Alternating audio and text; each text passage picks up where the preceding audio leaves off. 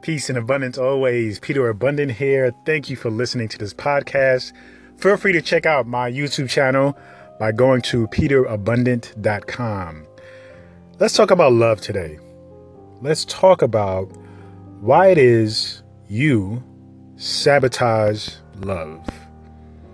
Chances are you are not in a marriage. You may not be in a relationship. You may be single you may have just started a relationship, but chances are you haven't been in a marriage for a very long, long, long time.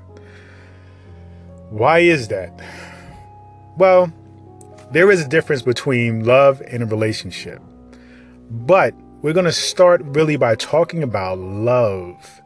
That experience of love that we all wish to have, we all seek for, we all dream about, fantasize about, we experience with individuals for these given quick moments of time, and then for some reason it goes away. Why does it go away? Let's get into that. Does it go away because the person that was quote unquote giving us this love, did they just decide to stop giving us this love? Maybe, but it doesn't empower us to think about what that other person did or could have done and to blame them for something because we have no control over what another individual does. But we have full control over what we do. And chances are we have done something to prevent us from getting the thing that we want. Sabotage. Self sabotaging ourselves, self sabotaging the love experience. Why do you think we do that? Well, my theory is that we do it simply because we are so out of tune with our nature. We're so out of touch with who we are and what we're supposed to be.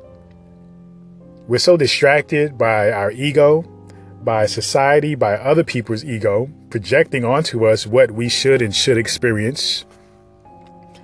And we're just way off alignment with our true nature, our true purpose here. So, yes, purpose in life is just to live.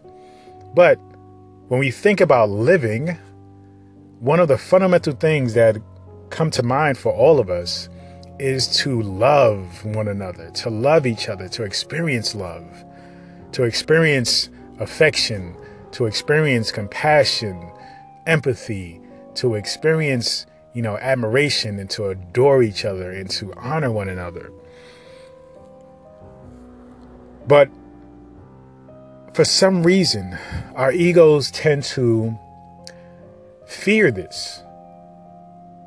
And it seems to me that we do that because we don't feel worthy. Why? Do you really feel worthy of receiving love? Ask yourself that question because I'm sure you have met people who have really loved you and for whatever reason, you have made it about something else. You know, there were moments in time where you were single, you may still be single, and you may meet an individual who really truly loved you. Really truly loved you, even almost unconditionally. Not almost, but even unconditionally. But yet, you decided not to receive their love because of something else, something petty. They're not tall enough. You know, they're not young enough or old enough. They don't make enough money. Their lifestyle does, doesn't match with yours or what your ideal lifestyle you think you should have. Something's off there. We're rejecting love for something that means nothing. Why is that? You have to look at yourself and understand that you're doing this for a reason. That reason is you're not feeling worthy. Because when that is gone, you're still looking for love when you had it right there in your hands.